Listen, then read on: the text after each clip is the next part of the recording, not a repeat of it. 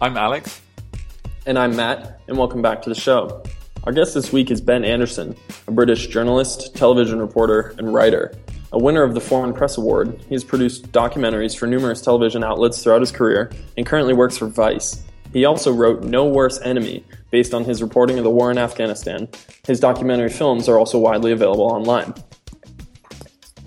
So, Matt, I feel you owe us an explanation for your absence these past years. yes, uh, to our dedicated listenership, um, to whom go all great things. Uh, apologies for the uh, delays in getting this uh, season 2016 up and running. Uh, yes, I was in Iran, uh, as anyone who watches CNN or American media television knows, um, and I was there for a Farsi immersion program.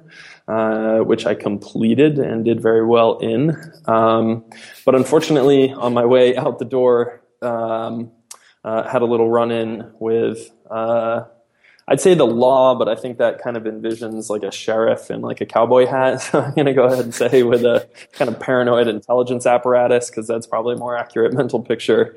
Um, and uh, unfortunately was uh, held held in the country when I was quite ready to leave uh, for for 41 days that uh, I, I, could have done could have done without.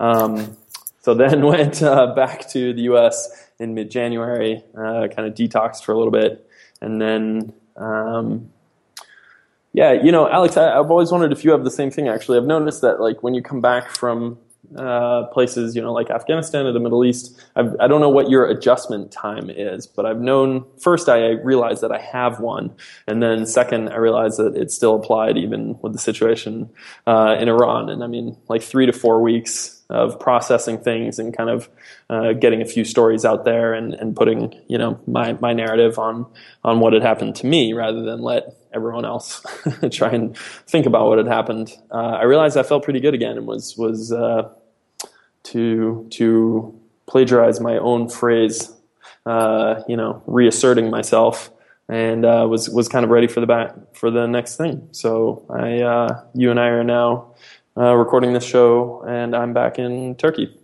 with uh, my usual work with uh, Syrian refugees and the World Food Program. what have you been up to, Alex?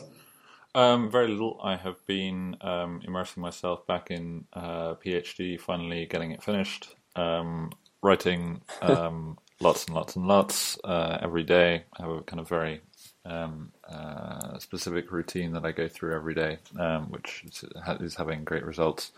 Um, but otherwise, um, nothing really to report. But I hope once the PhD is done uh, in a few weeks, um, then I'll be able to uh, start doing more interesting things and reading more interesting things again.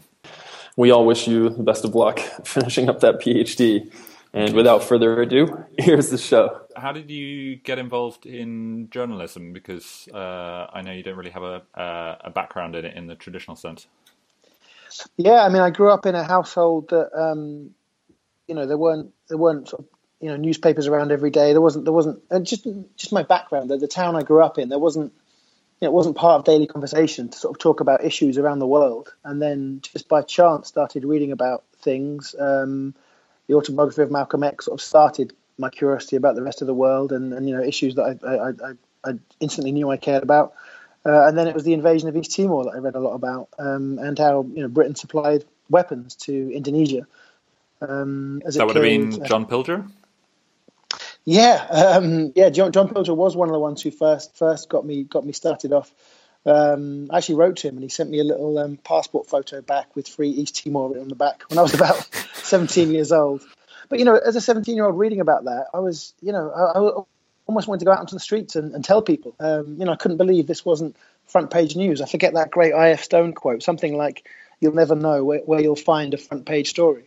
You know, I just couldn't believe this wasn't the, the kind of thing that was being talked about by everyone every day. Um, yeah. And still feel that way now uh, you know, 23 years later, I still really don't understand what, you know, what a front page story is or a breaking news story is, as opposed to, um, you know, Afghanistan, Gaza, Congo, um, you know, whatever all these other stories are that I'm trying to cover.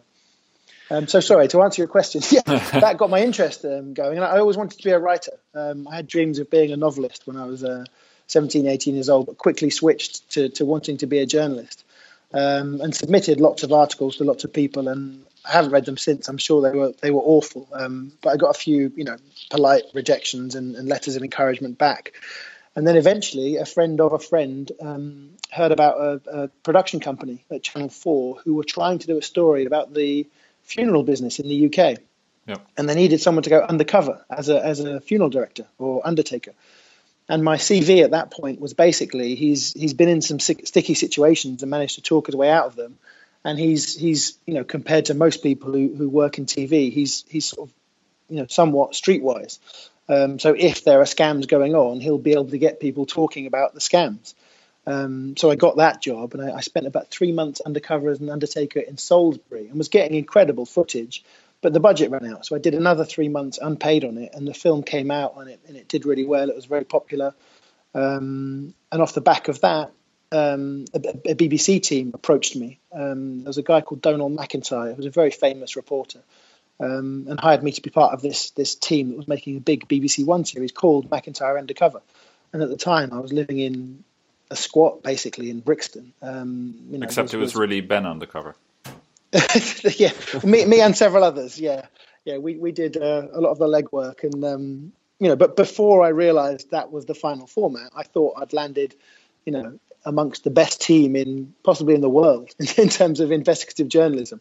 Um, slowly, that turned out not to be the case, but that's how it felt when they first approached me and offered me the job. But off the back of that, I managed to you know, stay inside the BBC, and then eventually. Um, someone saw me alongside him, and they were getting a bit sick of him, but said, "Give the give the kid next to him a chance. Ask him if he wants to do a, a series." Um, and I'd always wanted to, you know, do do international affairs and conflict. So I was racking my brains trying to think of an idea. And then George Bush made his Axis of Evil speech. And then John Bolton added three more countries to the list. So there was an A list and a B list. Uh, the A list was Iran, Iraq, and North Korea. The B list was Syria, Libya, and Cuba. And I figured out that the only axis between those six countries was that you could get into all six on a tourist visa. Um, so that's what I did. And, and me and a friend with a small handheld camera just, just went and sort of filmed, you know, the reality of just, just life from the streets up um, and it was everything was was spontaneous and sort of intimate and verite, and it, it, you know it ended up being a really popular format, and that's yeah. that's almost what I've been doing ever since. So with this career trajectory that you just kind of outlined for us, I'm I'm curious what you think about uh, formal training or uh, education for going and becoming a reporter. Must must people go to uh, school, communication school, journalism, uh, study it? Uh, to to go ahead and uh, produce great content. I mean, you won a foreign press award without you know formal training, so to speak. Um, what are your feelings about going to to school to learn about the things that you've done without going to school? I mean, if you can go somewhere and learn the basic tools, um, and you know have all those resources to play with, then then great. Um, I'm not sure you can be taught to have the kind of curiosity you need to really do this job well. I mean, you need the kind of curiosity where you're, you know, it's, it's your entire life and you're willing to go somewhere for, for, for months on end and endure all kinds of hardships and, you know, possibly sometimes take on some risk as well. Um, you know, it, it, I think you need to be in that state of mind where if you had another job when you got home, what you would do is be reading about about these issues. Um, and I'm not sure you can you can teach that um, and other things as well. I, mean, I, you know, I said curiosity, um, empathy, um, an ability just to li- genuinely listen and not just try and have have you know views you've already formed confirmed. I mean, all, all the qualities which I would consider to be most important in the people that I you know I, I respect the most. I'm not sure how much they can be taught. So if there's somewhere you can go to learn how to edit, how to shoot, um, you know, um, some basics about about writing, then then great. But but I'm pretty sure that of all the people I, I sort of admire the most, um, most of them didn't go to journalism school. Uh, to pick up on that thread, um, who were, um, I guess, some of those people who were shaping that, that early approach to journalism? I mean, it sounds to me that you kind of developed this working attitude to how to gather information, how to kind of exist in in this world from from reading print journalism. Yeah, I mean, and, and I think I still um, try and copy writers far more than I copy filmmakers. Um, you know, someone like uh, Jon Lee Anderson, um, you know, right. who just just just goes alone and just just soaks up as much as as possible. Um, George Orwell was was probably my number one hero. Um, Kapuscinski, I mean, I know you know there are question marks about how yeah. much the books are actually true now, but just just the idea of going somewhere and and staying long enough and, and, sort of trying to disappear into the into the woodwork as much as possible, just witness what would have happened had you not have been there. Um, you know that that that's what always appealed to me. And that was all model, and, and even now, you know, I think I'm I'm still trying to act even though the medium I'm mostly using is, is filmmaking. Um, you know, it's, it's, it's hopefully long form, It's, of, sort of trying to figure out things as you go through has been actually happening. Um, and as I said, just just you know, just just trying to witness what was there, um, or what you know what would have happened had you had you have not been there. You know, trying to become ignored enough or trusted enough where where people will let you see, um, you know, the reality of whatever's happening where, wherever you are. If that makes sense. Mm-hmm. Uh, where where do you kind of fall on the um, uh, the presence of the journalist uh, in the story? I mean, uh, from I don't know someone like Martin Bell, who let's say would remove himself more or less completely from the story, to to now this kind of style of journalism where, um, uh, yeah, it's considered kind of very important to have a uh, essentially a white face in the story to be able to explain it to, um, yeah. Yeah, this, that, that's an awkward one for me because I spent uh, the last few years before I joined Vice working completely alone, um, and you know, getting somewhere and just filming everything through my camera. But apart from occasionally hearing a question I might ask, I, I would I would never be in it. And actually, I loved working that way. Um, and and you know, it, it really was figuring out the story while you were recording, and as a result, the footage felt far more I think, vibrant than, than, than a lot of the stuff you see, which is clearly set up and controlled. Um, then I, when I joined Vice, I assumed I'd just be doing the same thing, but they said, look, we want you to be to be a correspondent. And you know, I understand that for I think probably particularly American viewers, it, it, it makes sense um, or makes it more appealing for them to have someone they can relate to as a, as a conduit. Um, but it's very easy to go go too far with that. Um, I mean, I think you know, you look at especially especially a lot of people in, in American television news here, and the whole point of going somewhere is that they get seen with a flak jacket on somewhere that looks vaguely dangerous. Right. Um, it's probably a military base, which is one of the safest places in that country, and there's probably nothing happening between behind them except helicopters taking off and landing. Um, but you know, the point is to get that live shot um, of them looking like they're reporting on the front lines. I think that's almost worse than not going at all because it gives the impression they've actually been out and seen something, and, and so what they're saying is is you know holds a lot more validity. But I, mean, I've seen some shocking things of people turning up for 24 hours, doing those live pieces to camera every 15 minutes uh, you know, possibly interviewing a politician or general who says, "Oh, everything's going great," and then leaving. Right. Um, and that's just, just, just, just, just woeful. And, and, I'm amazed at how common that that seems to be here. And sometimes it's not even in the same country. You know, you, you might see someone reporting on ISIS from from Beirut, from you know the, the roof of a five star hotel in Beirut. right. Uh, taking that thread about you know standing on a on a military base and filming helicopters taking on on and off. Uh, after your work in Helmand, uh, which we'll get into in just a few questions, um, I'm curious what what made you think that writing a book was uh, the the right next step? Uh, did that feel like a logical corollary to what you had the documentaries and the films you've been involved in uh, with camera? Why take to to the written word? Um, I mean, I'd always wanted to, just because you know, if you if you said now recommend ten documentaries that will change your life, I, I think I'd struggle to come up with ten.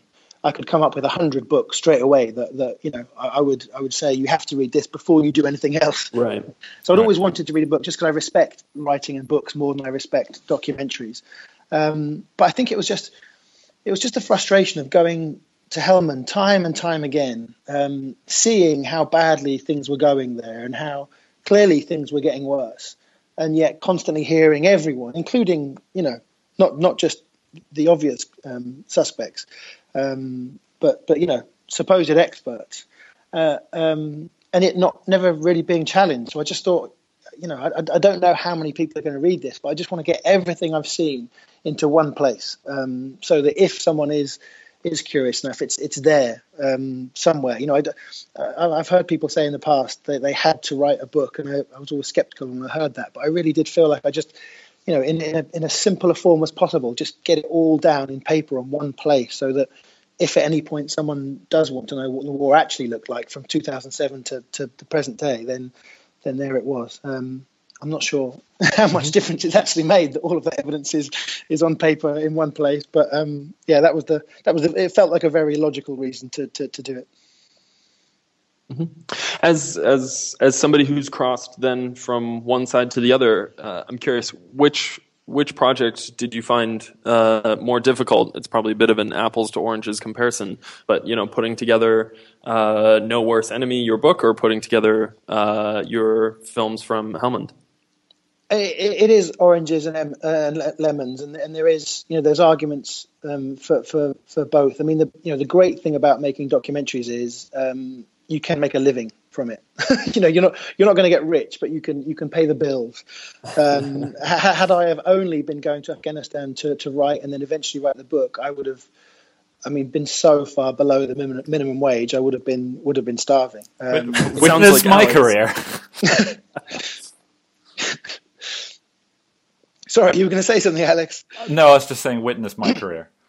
oh yeah, yeah. I mean, yeah. I, am you know, I'm, I'm full of admiration for people who can somehow make it work. Um, I'm, I'm not sure how, how I how I could ever have, have made it work. And of course, documentaries. You know, I mean, that you know, some some documentaries you do will be seen by 20 million people, um, whereas my book sold, I think, 15 or 16,000 copies, um, which is which is, and, and the publishers were happy with that number as well. But I think that was a depressingly low number. Yeah. Um, but at the same time, you also think that if someone reads a book, they're actually concentrating as they read the book. Whereas a documentary, especially a documentary on television, they might be, you know, making tea or, or checking their phone, or so so so so. You never know. And if I can keep on doing both, I'd, I'd, I'd love to keep on doing both. I mean, I'm I'm slightly worried that. Um, I mean, I'm not. I'm not the sort of most, um, you know, uh, poetic writer, I think is one way of putting it. Um, so I never thought I was particularly a great writer. I thought I had a very sort of fairly simple, fairly ugly, sort of oafish style. But I think my writing may have suffered over the last two years because I've been so busy at Vice doing doing many many documentaries that I've I've been writing a lot less. But I'm trying to get back to writing now. Um, what is it about Afghanistan that you keep coming back there? I mean, I know you've returned to various places in your uh, your career, but it seems, uh, at least in recent years, Afghanistan was a place, particularly Helmand, that you kept on coming, kept on going back to. What is it that's special about it, or is it just that um, uh, there was a particular story you wanted to follow through various incarnations of um, the kind of international presence there? Um, I mean, it was never my intention to keep on going back so many times. I think I think Afghanistan is probably probably second only to Israel Palestine in terms of you know w- once you get there and actually actually get to really look around and speak to people, it's it's so far away from from the country in conflict you'll read about or, or see reported when it is written about and reported, um, you know, in the US or in the UK. Um, that that I think made me keep on wanting to go back. Um, you know, just to, to try and show some side of what it's actually like. And and you know, as, as you know, the, the, the the people you meet in Afghanistan are just some of the most wonderful, hospitable, um, you know, people ever. So I wanted to go back for that reason as well, because I felt like so often their side of the story wasn't getting told at all. Um, and also just just a connection to particular places. Um, you know, going back to, I went back to Marja recently, and I've been there in 2010 for the Operation Mushtarak, you know, the biggest operation since the start of the war, um, Obama's version of the of the surge. Um, and so going back five years later and, and seeing uh, an ALP unit who were basically one family having to, to defend their own home. Um, the commander was the grandmother of the family, and the grandchildren who were 10, 12, and 14 years old had to fight. Um, you know, when you see something so huge like Operation Mushtarak, all the all the, the money and the and the, and the lives, um, you know, that that went to, to, to to trying to remove the Taliban from Marja, and then all the promises that were made about what was going to happen next, and then seeing what actually happened next, it's it's it's incredible. And you know, I, I think uh, it sounds like Marja is, is now in the hands of the Taliban, and Sangin is is certainly heavily contested, and, and most of it is in the hands of the Taliban now. You know, when you hear that, that that makes me want to go back and and, and, show it because you still hear statements about. Um, I mean, you still hear statements about the war being over in Afghanistan here often. Right. Um, Oh, after after kind of all of those years going back and, and that kind of um, uh, kind of deep immersive time you spent there, what what would you say are kind of things that you learned in terms of whether it's just in terms of kind of the international engagement there or um, uh, groups like the Taliban or w- whatever it is? What, what were the kind of big big takeaways that you, that you had from that time?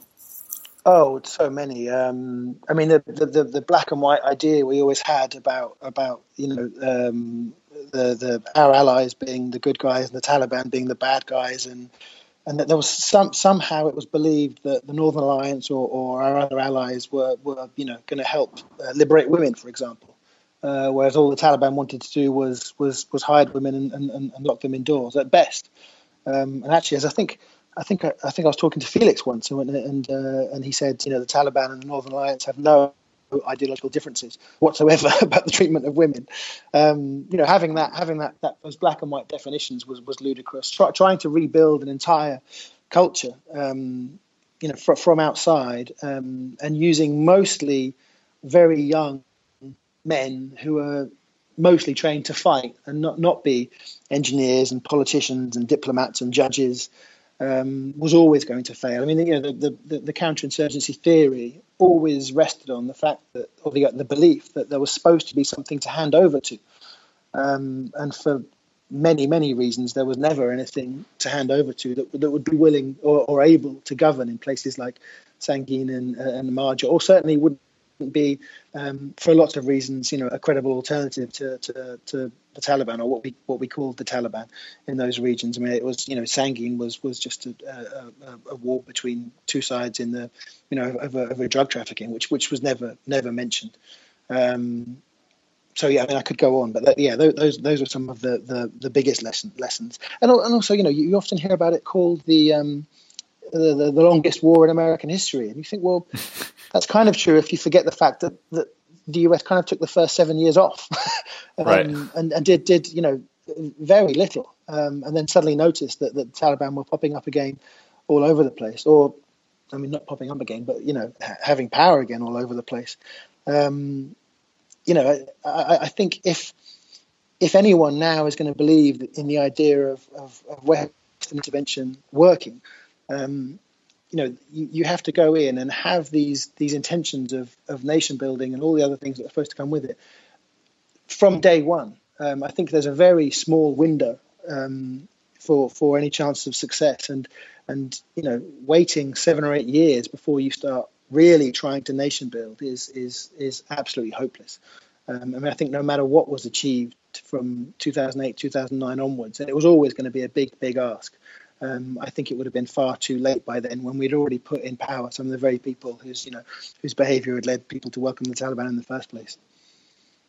Um, you've in your book, and um, uh, I guess some some of what you were just talking talking about, um, you've kind of uh, intersected or had some kind of um, uh, I guess the, the work has, has, started to to cross over into this kind of policy world um, and kind of uh, looking at not only the stuff that you saw on the ground, but looking at how that, that then um, corresponded to you know statements being made by press officers, let's say, um, uh, and so on. Um, how how have you found that that difference um, as well? I guess, uh, and I guess maybe you started doing that when you were when you were working on the book. But I mean, have you have you found that different in any way? Has it um, changed how you approach your journalism in some ways? I, I, I try not to do that too much. I think I, I think I'm slowly coming into com, coming to this this conclusion that that if you consider yourself to be um, you know one one small member of a of a big team and, and everyone if everyone plays to, to their strengths then everyone plays their part and together um, you know you'll do a very good job um, so there are other people who are far better than me on, on dissecting policy just because they have the the patience and the powers of concentration to, to read all the stuff that, that, that, that comes out. And I just, I mean, just, just sometimes, you know, purely for emotional reasons, I just can't can't read it every time there's a new statement comes out because it's just so infuriating. Um, yeah. But I, I, leave that to someone like, um, you know, El Snarky Stani on, on Twitter, who just does, does right. a brilliant job yeah. of that stuff and actually ma- manages to make it amusing as well, which is a, a particular skill.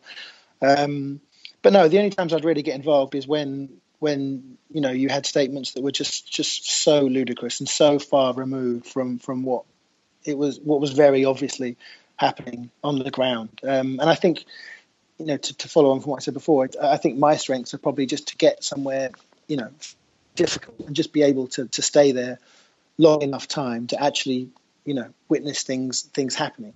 Um, and that's always been uh, the bulk of my work. And then, then you know, maybe in, in the script afterwards, or if I write afterwards, then I'll add um, what I can about what the policy was supposed to be, or, or, or what you know, whichever general uh, said um, was actually happening. Um, but but the, the, the focus is always on you know verite or, or, or, you know capturing the, the, the, the actual stuff stuff happening. It's it's you know a, a, very very simple method of just just bearing witness and recording evidence and saying here here's what it actually looks like. And if sometimes um, I mean the, the, the best example would be this is what winning looks like when General Allen on his last day in office said I'm paraphrasing but he said um, the future is the Afghan security forces pushing back the Taliban uh, this is victory. Uh, this is what winning looks like, and we should not shrink from using these words. Um, and I knew that that you know that was nothing like what was happening. um, so so that became the title of the film, and we opened with with him giving giving that speech, and then straight away cut to a police commander in Sangin admitting that he and his his commanders all um, raped young boys who, who, they had as you know servants, child boys. Um, so I'll do it like that when it's just irresistible. But but most of the time, right. it's still on, on actually getting that, that that footage. If that makes sense. In in your opinion, is there is is there a dearth of this journalism that just kind of sits there and uh, has kind of the camera rolling, so to speak, like eyes open and just watching um, with no agenda whatsoever, and kind of figure out what it means uh, on the back end? I mean, do you see enough of this, or or now that you've gone through these experiences, kind of are hypersensitive to? Well, hold on, this isn't exactly uh, neutral uh, reporting, or we're definitely only seeing you know inside the military base watching helicopters take off. Yeah, I'm not. You know, I don't know how much of, of what what other journalists do is is how much they're willing to do or how much they're they're able to do. I I, Can I, do, I, I do feel inc- yeah yeah. I, you know I know that that for many the idea of them being sent to to Helmand for a month or two um, without even knowing specifically what what's going to happen or what they're going to do. I, you know I don't I don't know many people who would get get that kind of support. Um, and I'm incredibly lucky here to. I mean, when when Shane hired me, he, he pretty much said, "Look, you can you can do whatever you want." Um, there's never really a question about budgets. I mean, I'm, I'm very cheap anyway, and you know, going to Helmand, you, don't really pay for food, you don't really pay for accommodation because you just sleep on the ground. Uh, transport is often free if you're, you know, you're with a, a, military unit getting back and forth, so it's not that expensive. But but I don't know many people in, in newspapers um, working for, for TV news outlets who, who have the support where they're able to go somewhere for, for a month or two um, without knowing exactly what they're going to get and paying no attention whatsoever to the to the 24 hour news cycle. So I'm I'm very very lucky to have that support. Um, but but you know, like I said, I'm not sure other people. So, I mean, it's difficult. You can you can you can choose who you compare yourself to. If you compare yourself to photographers and writers, um, I think you'll often be put to shame because they're they're so good um, and and go to you know in, into so much depth. If you compare yourself to particularly American um, TV news reporters, then then you could you could think you're you know um, the, the the greatest, uh, most intelligent, analytical, bravest correspondent that ever lived um, because it's it's you know I came to America with low expectations, but but trying to watch um, news of international events on, on, on television here is is I mean it's impossible. It's at very best it's news for children. Um, and often it's not even that. It's, it's, even the headline doesn't doesn't really reveal anything, and then there's no follow up to the headline. Um, but again, I don't know if that's if that's through choice or because they just don't have the support to, to, to go to these countries and, and spend as, as much time as, as I get to spend there. Well, I, think, I mean, you you also had kind of at various points. Um, uh, you don't have to name any names or anything, but like there were various points where um, uh, you know, you were perfectly fine going to report on a certain place or something. Even I, I, seem to remember when I was living in Kandahar, you know, coming to visit me in the city or something, you'd have to, you wouldn't get the kind of security clearance or, or something from from either an insurer or the company's insurer or something like that. So stuff that you know you'd spend three months kind of living on the front lines in in Helmand or something, but then you know to be able to kind of cross the road in uh, a much safer place, then that was denied. Yeah, I don't remember that happening often. It happened. I mean, mo- most of the time I was given a fairly free rein. Sometimes I, I would I would go alone. I mean, the, the battle for Marja, um, the BBC uh, refused backing on that at the last minute. Um, they said because they thought it was too dangerous. I was going to be with the, the Marines who were actually going to get dropped into the middle of Marja and then just just fight their way out. Um, so after pretending to be interested for a while or saying they were interested for a while, said said no at the last minute and you know, with two weeks to go, I couldn't get anyone else to back me. Um, so I went there with, with no no backer whatsoever, uh, no insurance, um, borrowed some equipment, funded the whole trip myself. So in instances like that, then I can I can do whatever I want and, and go wherever I want.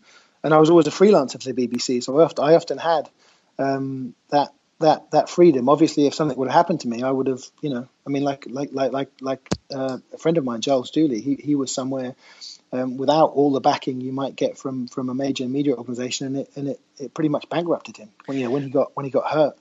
Um, yeah, I'm I'm actually curious if you could expand on that. Yeah, that that's kind of the the perennial topic is, uh, you know, too dangerous to go, or uh, I'll just go there myself. I mean, and if something happens to you, then it's all you know, paperwork and legislation and lawsuits on on the back end. How do you?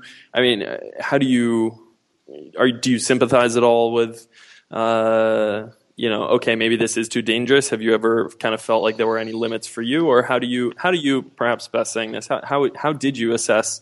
Uh, you know, this is too dangerous, or this isn't too dangerous. I should be all right. Uh, inevitably, understanding you're taking a risk. Yeah, I mean, you know, with Afghanistan, it was always difficult to to take it in in fairly easy steps. So, I mean, on my last trip there, I, I spent quite a lot of time with the the counter narcotics chief in Lashkar and I was able to sleep um, in within his compound. Um, and then I could gauge the risk of going to Marja or, or you know, Musa Qala or wherever from from there day by day. Um, so Afghanistan, it's fairly easy to to take it in stages where you know you always have um, a safe safe base, and and from there, depending on what the operation is or what's just happened, you can you can decide day to day. Um, then again, you look at Syria, and I think Syria has become right. so bad now, and the risk of being held taken hostage is, is so high. I mean, even if you're you know across the border in Turkey, I think the, the risk is high now because ISIS apparently have, have people there looking for Western hostages. Um, I think that that's become too dangerous. In, in Afghanistan, I always felt like it was possible um, to gauge it day by day. And also, I, I've been in some very bad situations in, in, in Helmand with Afghan forces and American and British forces, but I never felt like I, I, was in a position where um, you know the guys I was with might be overrun, um, and you know everyone would be wiped out. I mean, I've been I've been in quite a few situations where a number of people have been killed, um, but one it's always easy for one side to pull back if if things are going very badly. Um, you know that that that's uh, the green on blue attack was always the, the, threat of a green on blue attack was always very frightening in Afghanistan and, and almost happened a few times as well. Um, but it's not like Syria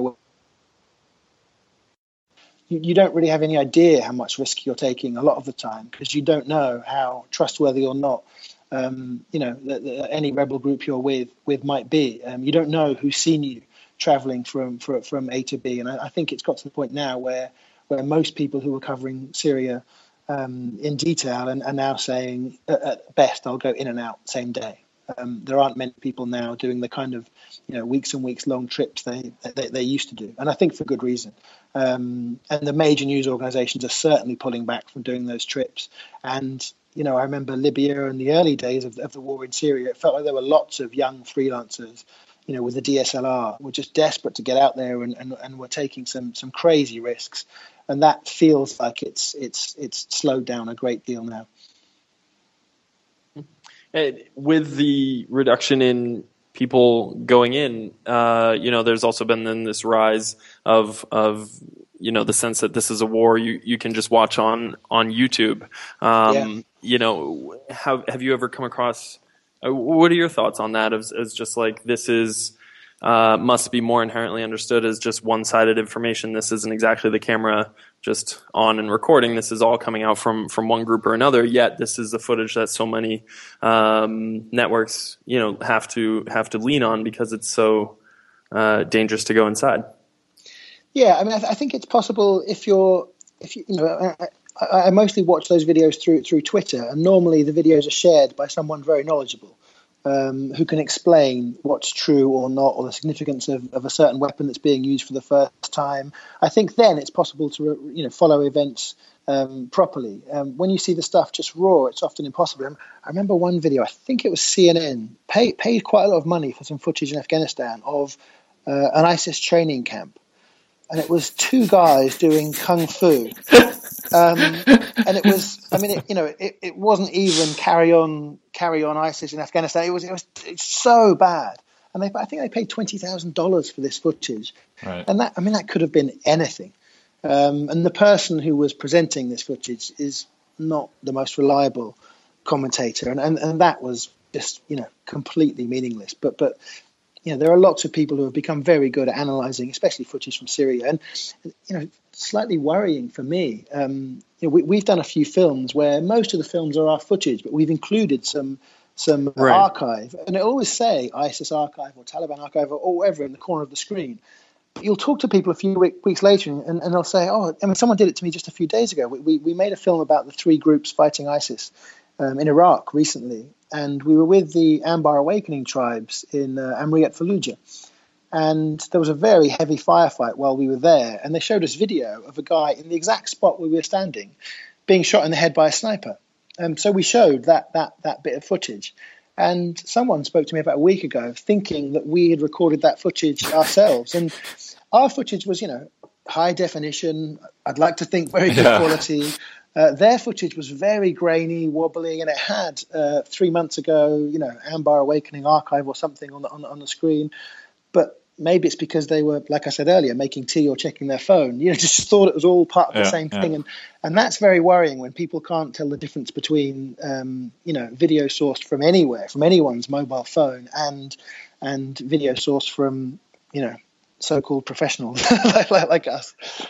I'm wondering if we can step uh, a little bit into uh, the methods of of how some of your uh, work comes together, starting with uh, the book. Um, how how did that essentially come together? Is was it piece by piece, or you know you kind of sat down at, at Microsoft Word on your computer and, and, tried to hammer out as much as you could, or if there were any tools in particular you used, uh, or a certain like uh, philosophical approach to say, all right, this is the story I'm trying to tell, and you and you worked backwards off of that. Um, how, how, did that come together? Um, it, it was it was almost embarrassingly simple. Um, I, would I'd got to the point where I'd had I'd had a few a few really close shaves and thought thought it was time for a, a you know a bit of a break. Um, so I got all of the footage I'd ever shot in in Afghanistan and sat down with with a really good friend of mine who as a, as a translator and, and got everything uh, I'd recorded translated word for word. Um, which I always wanted to do anyway, and then I just went to I rented a, a, a very small house in southern Italy, and then a very small house in uh, South Carolina and just watched every single tape from start to finish and, and, and wrote down. It was almost like having the you know the ultimate notepad.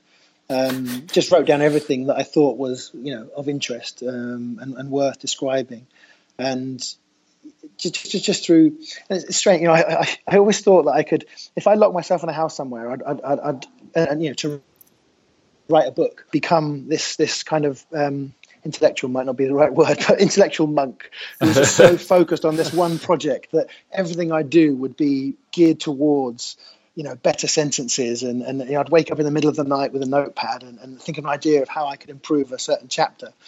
And actually, even when you've got very few distractions, it's still quite easy to fritter away an entire day, which I did often. Um, oh, you were pretty focused when I met you during that time.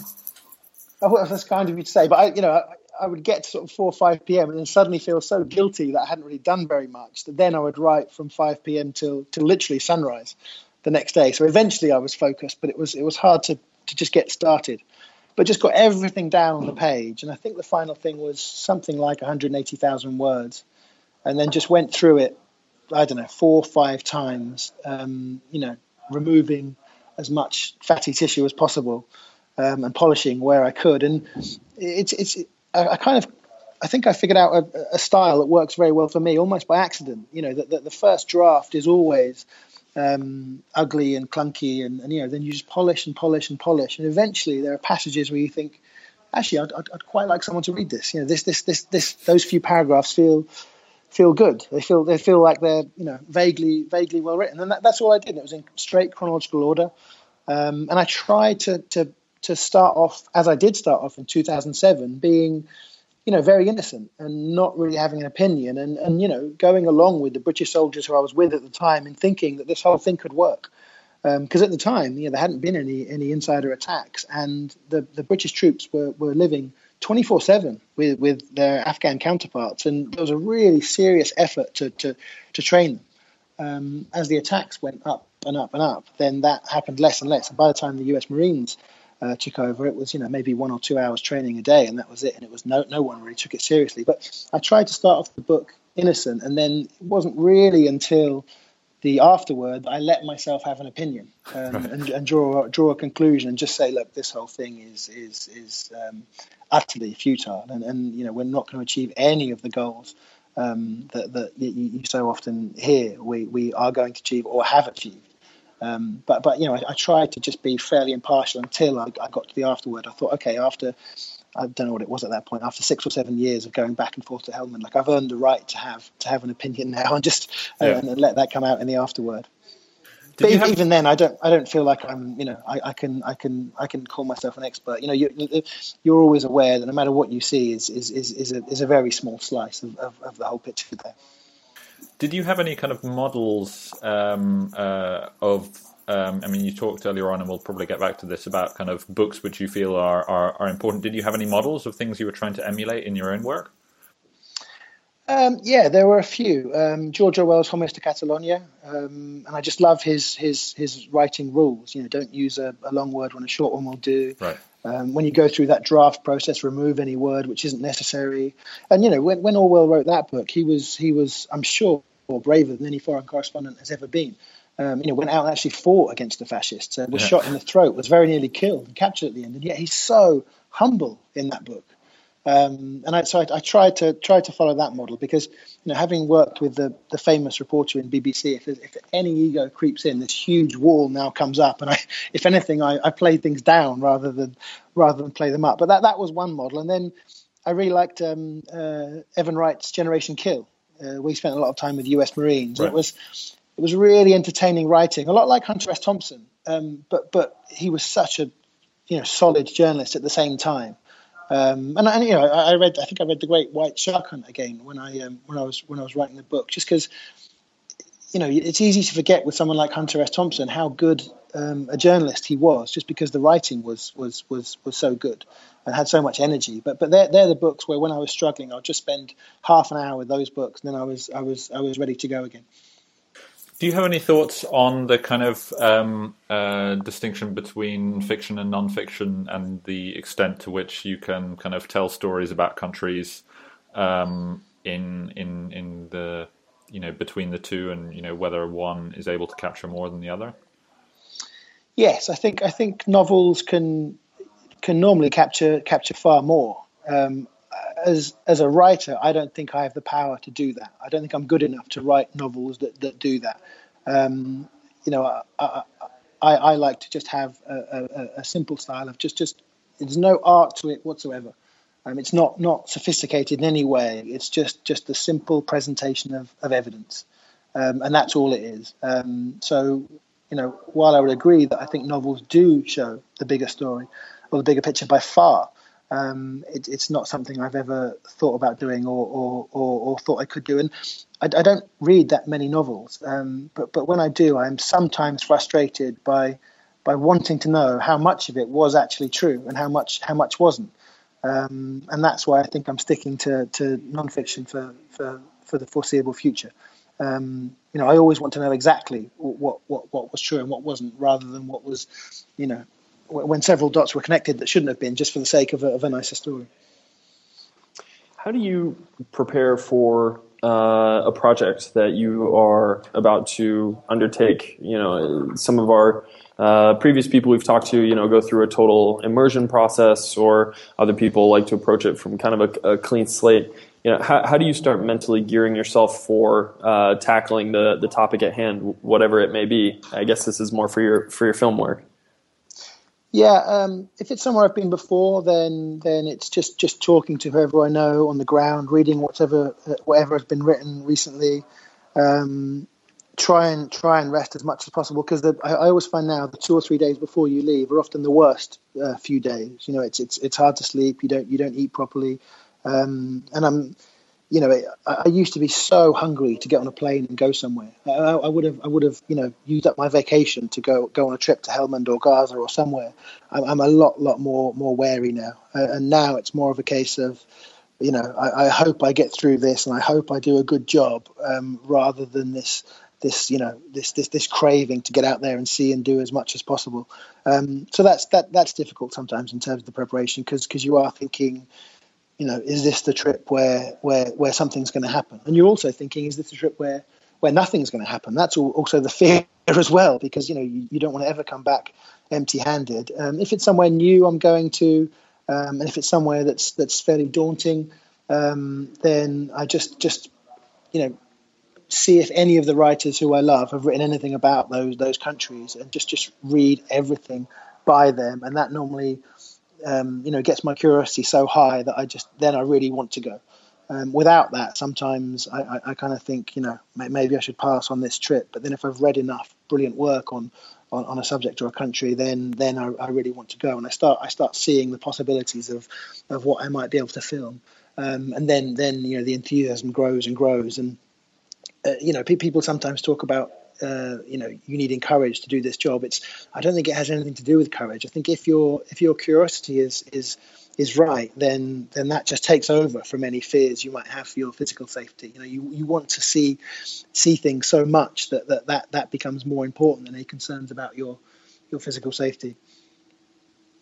Um, in the kind of um, months, I guess that we've kind of been uh, discussing um, uh, you you coming on, you have been in um, uh, probably a dozen, maybe two dozen different countries. Um, you're always kind of traveling, um, uh, yet you're still kind of always producing new things. It seems new projects. how are you getting so much done? Is that is there some kind of um, uh, attitude to how you tackle your work, or any particular wisdom you have to share? Um, I mean, I've got the, the you know the.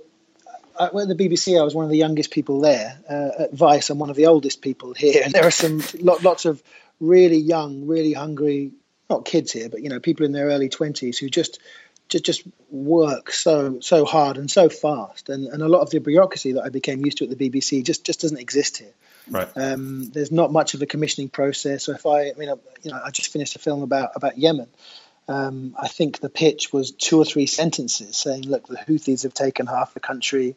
They'll let me back in again. Um, let me just spend two or three weeks there witnessing the, the Saudi bombing." That, that you know, and, and it was an instant yes, which it normally is. In fact, it always is. I think, pretty much an instant yes.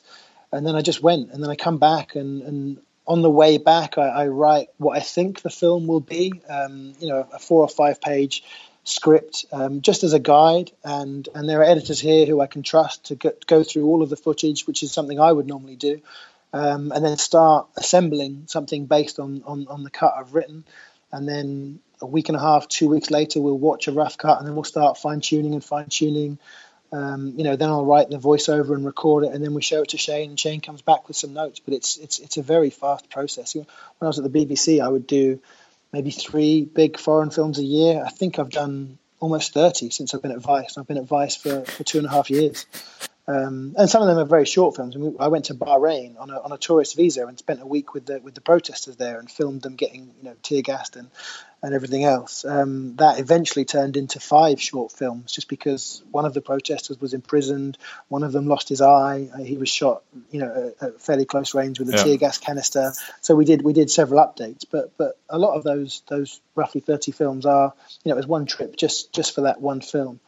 Um, but you know, I think if you've been somewhere, if you've got good contact on the ground, if you know roughly how to how to get to the place you need to get to, and, and you know you've got people who are willing to let you in, um, it doesn't need that much preparation. Um, you know, my average trip now is probably three weeks, whereas before it might be it might have been a month or two. Uh, and then I sometimes I'll, I'll, do two or three films, you know, in two or three different countries back to back. uh, and then come back and, and, spend a few weeks just looking after two or three films that are being edited at the same time. Um, so I think I think post production documentaries is where most of the time is normally taken up. Um, and there are editors here that I can I can leave most of their own devices and spend just you know an hour a day with them here and there while I'm doing other things.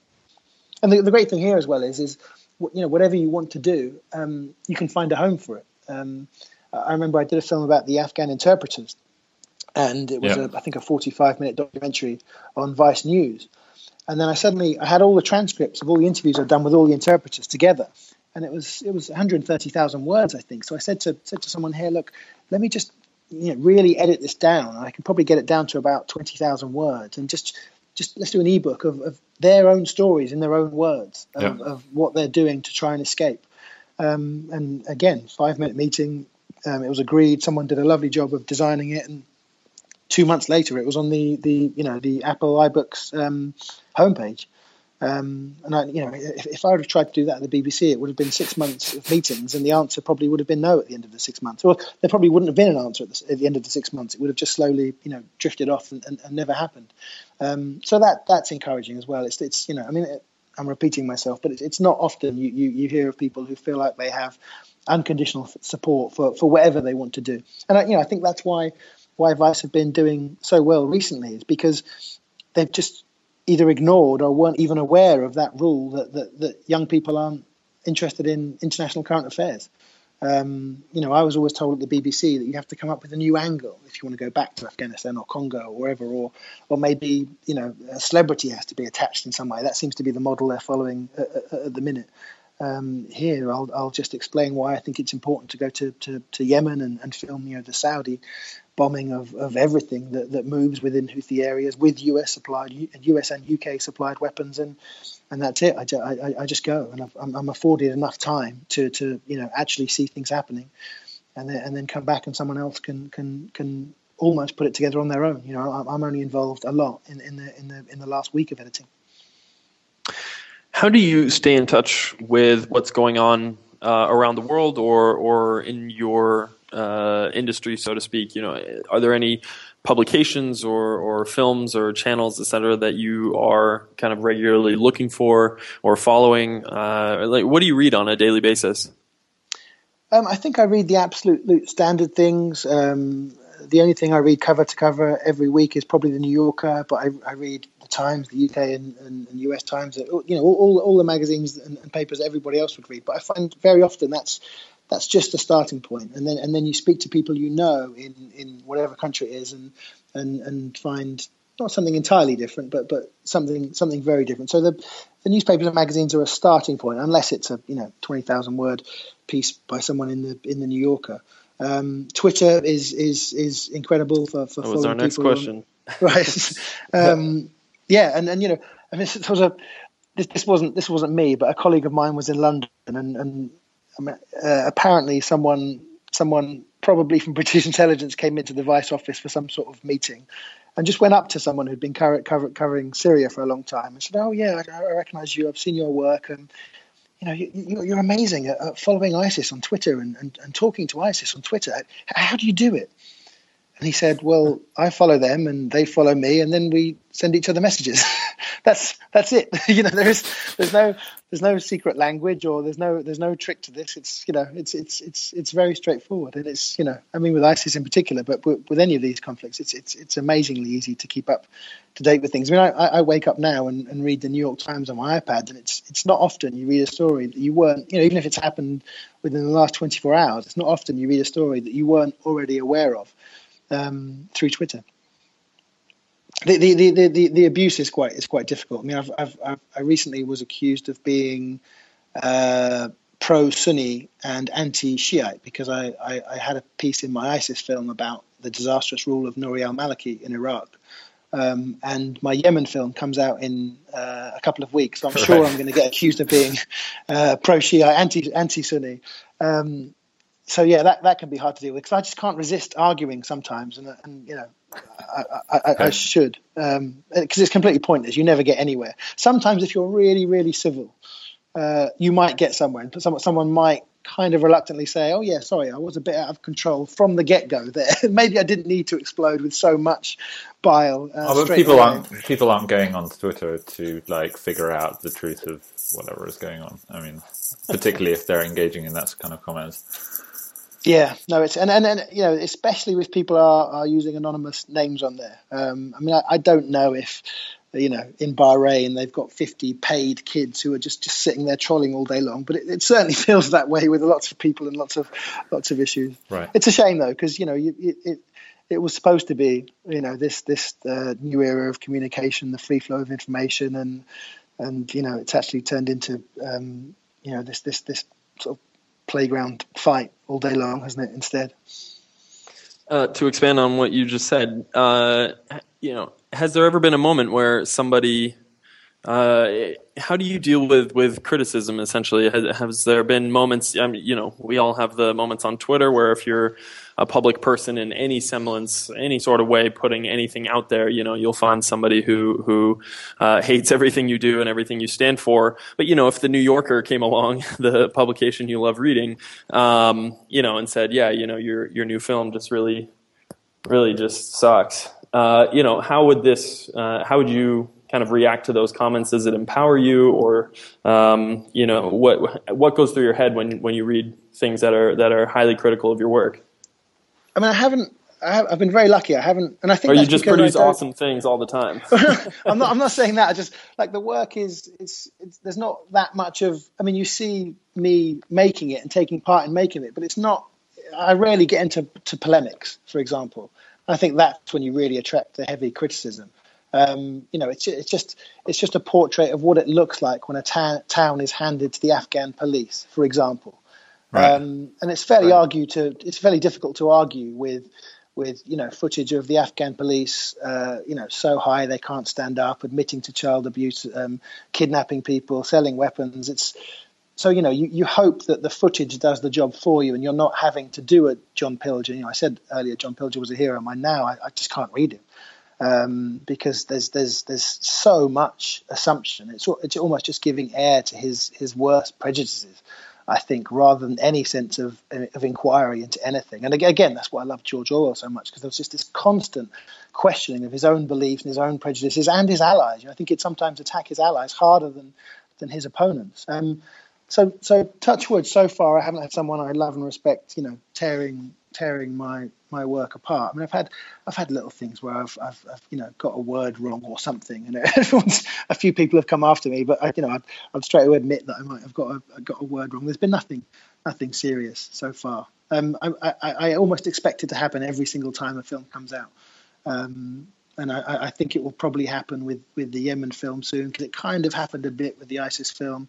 Uh, we're actually doing a film about Trump soon um, and slave labor in Dubai oh, yeah. on the Trump International Golf Course.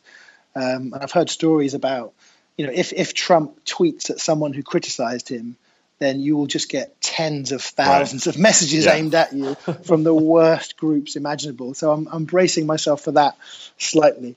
Um, but but I think I can I can probably probably take that. If you know, it's uh, if if I got if I got 99 compliments and one insult, no matter who it was that was doing the insulting, that that's the comment I'd pay attention to more than any other because I'd, I'd right. always be thinking maybe they're right, you know. Um, but but so far it hasn't got so bad that it's uh, you know actually damaged me. Uh, you talked um, several times, kind of um, earlier, uh, in kind of less than rosy terms about the BBC. Um, and I guess the BBC, in some ways, kind of represents these kind of old legacy media organisations. Um, can you talk a little bit about kind of how how you've seen um, uh, particular kind of um, uh, TV media world and how that's kind of changed um, over the years you've been working on it, and, and I guess the kind of role of, of Vice and, and, and how that's how that's shaping up the, the future of it now. Yeah, I mean, know, I've got to say, I, I in terms of, of using it for information, I, I still use uh, BBC quite a lot. And, and the radio, I, I download you know, my favourite uh, BBC radio programs here because it's it's so much worse in, in, in the US. Uh, and you know, it, it's very easy to make jokes about about Fox News. Um, some of the the left wing stations, I think, are, are almost as bad. I mean, you know, some of the MSNBC shows that they're sort of still right. doing that Republicans pronounced, you know, Iran wrong joke again and again. You think, really, have you not moved on from from something so simple? And it's it's just so preaching to the choir. Um, and I mean, you know, when when films come out, I sometimes go on these shows to, to answer a few questions about about the film and. Yeah you just, you just feel a bit dirty afterwards because you know it's almost like you have to be a, a, trained actor with four or five rehearsed lines that you deliver with this mock enthusiasm, and there there is no discussion whatsoever. Um, it's it's it's it's awful, and, and no no serious information exchange. I mean, I've, I've been very lucky. I've done Charlie Rose twice and he's incredible. It's a, it's a real conversation over 40, 45 or 50 minutes, but he's literally the only one where that, that, that seems to happen. Um, and especially now, you know, as we're I say gearing up to the elections, they're still what nine months away. But but you know, it's it's um, it's it's just who has the loudest and most outrageous opinion um, gets on again and again and again, and it's it's just people talking to each other behind glass glass desks, and it's it's almost got to the point now where I think whichever side the the pundit or, or host is on, uh, they can say something they know not to be true, and they know they'll take a hit in you know the New York Times, the New Yorker, or or whatever the next day. But but they know that the vast majority, particularly of their their viewers or their base, if it's a politician, won't even be aware of that. Um, and that's that's fairly depressing in terms of uh, the the power of of, of journalists. Um, you know, I mean, you, you listen to some of the statements that, that that Cruz and Rubio and Trump have made recently. I mean, so easy to disprove, and are being disproven if you know where to look but I'm sure they know that the vast majority, if not all of their, their base aren't aren't looking at, at, those places, won't ever look at those places. And if if they come across you know a headline or, or, or something, they'll just say, oh, it's the liberal or the right wing media doing what they always do. They can't be trusted. Um, and that's that that's been incredible to witness day in and, and, and day out here. Um, and that you know the, the, election coverage in particular. I mean, it's that it, it's it's almost more like sports commentary, where it's you know the, the talk about tactics is is leading. Um, the talk about actual policy is is almost non-existent.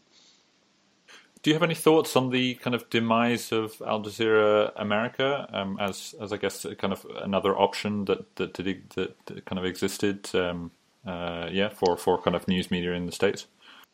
Um, yeah, I mean, I just think it's it's a it's a real shame. It was, I think, it was the only TV channel in the US that was, you know, truly internationalist. Um, and if if hundred people died in Congo, that was treated not the same, but almost the same as hundred people dying in, in, in the US, which you know is as I think it should be.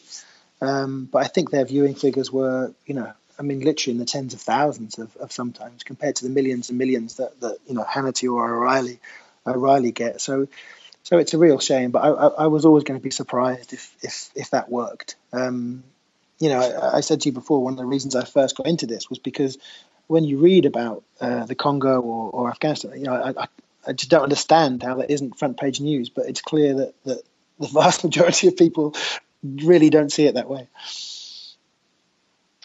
What stories are, uh, you know, to, to follow on that?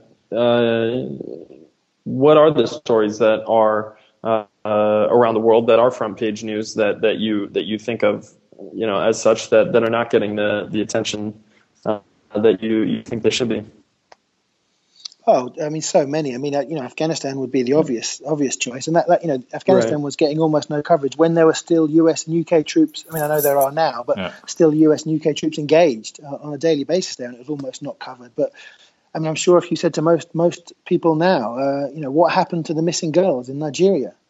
Are they still missing or not? Right. I, am not sure most people would be able to tell you.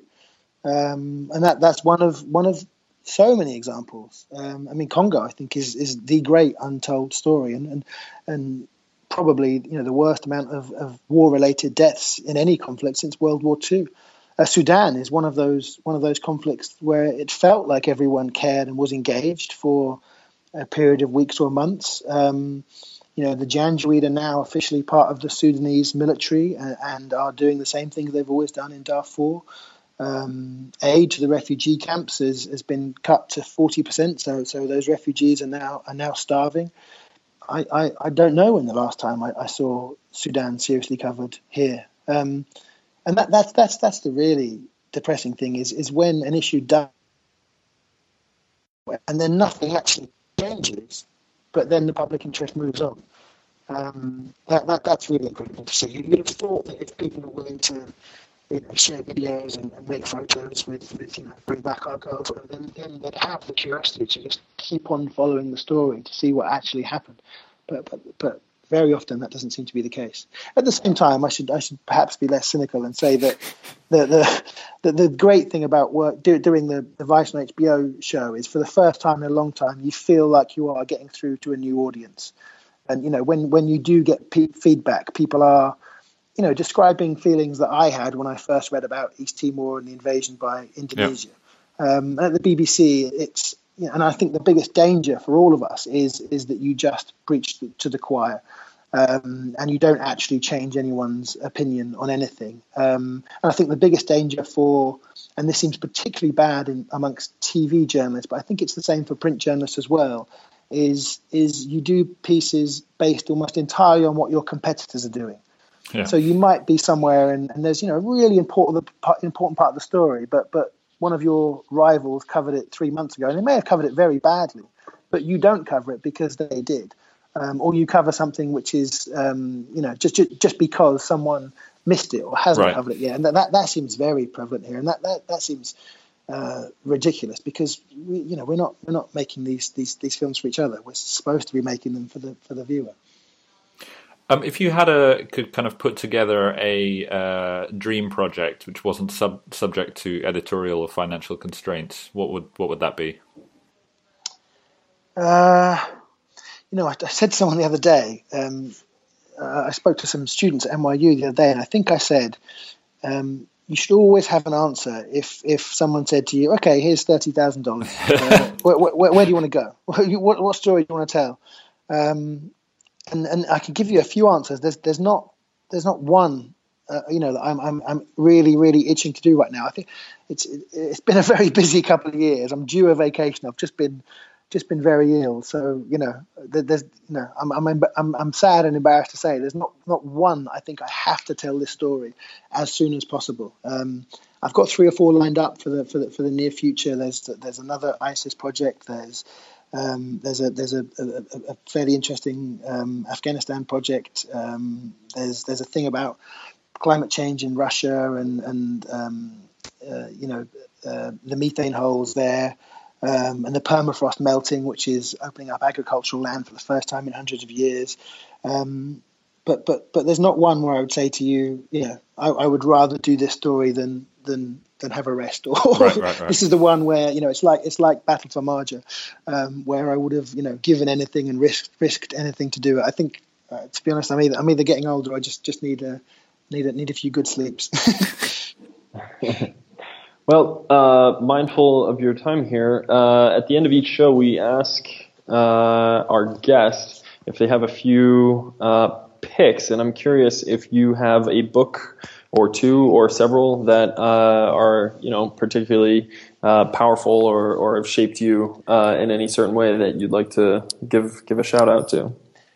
Yeah, I mean, I, mentioned a few already. I thought I thought uh, the one I'd like to mention is and it's actually it's it's two books, but I'm sure it's available as one somewhere. It's, it's just the complete essays of George Orwell. Um, mm-hmm. You know, most people have read the the, the more well known works. The um, the essays are probably the thing more than anything else I can just go back to time and time again, and it's just just like a you know a triple shot of, of espresso. Um, it's just you know, um, and, and it can it can be an essay about how the English underappreciate the garden toad, and you know him watching them go from tadpoles to toads and how beautiful their eyes are, or it can be you know.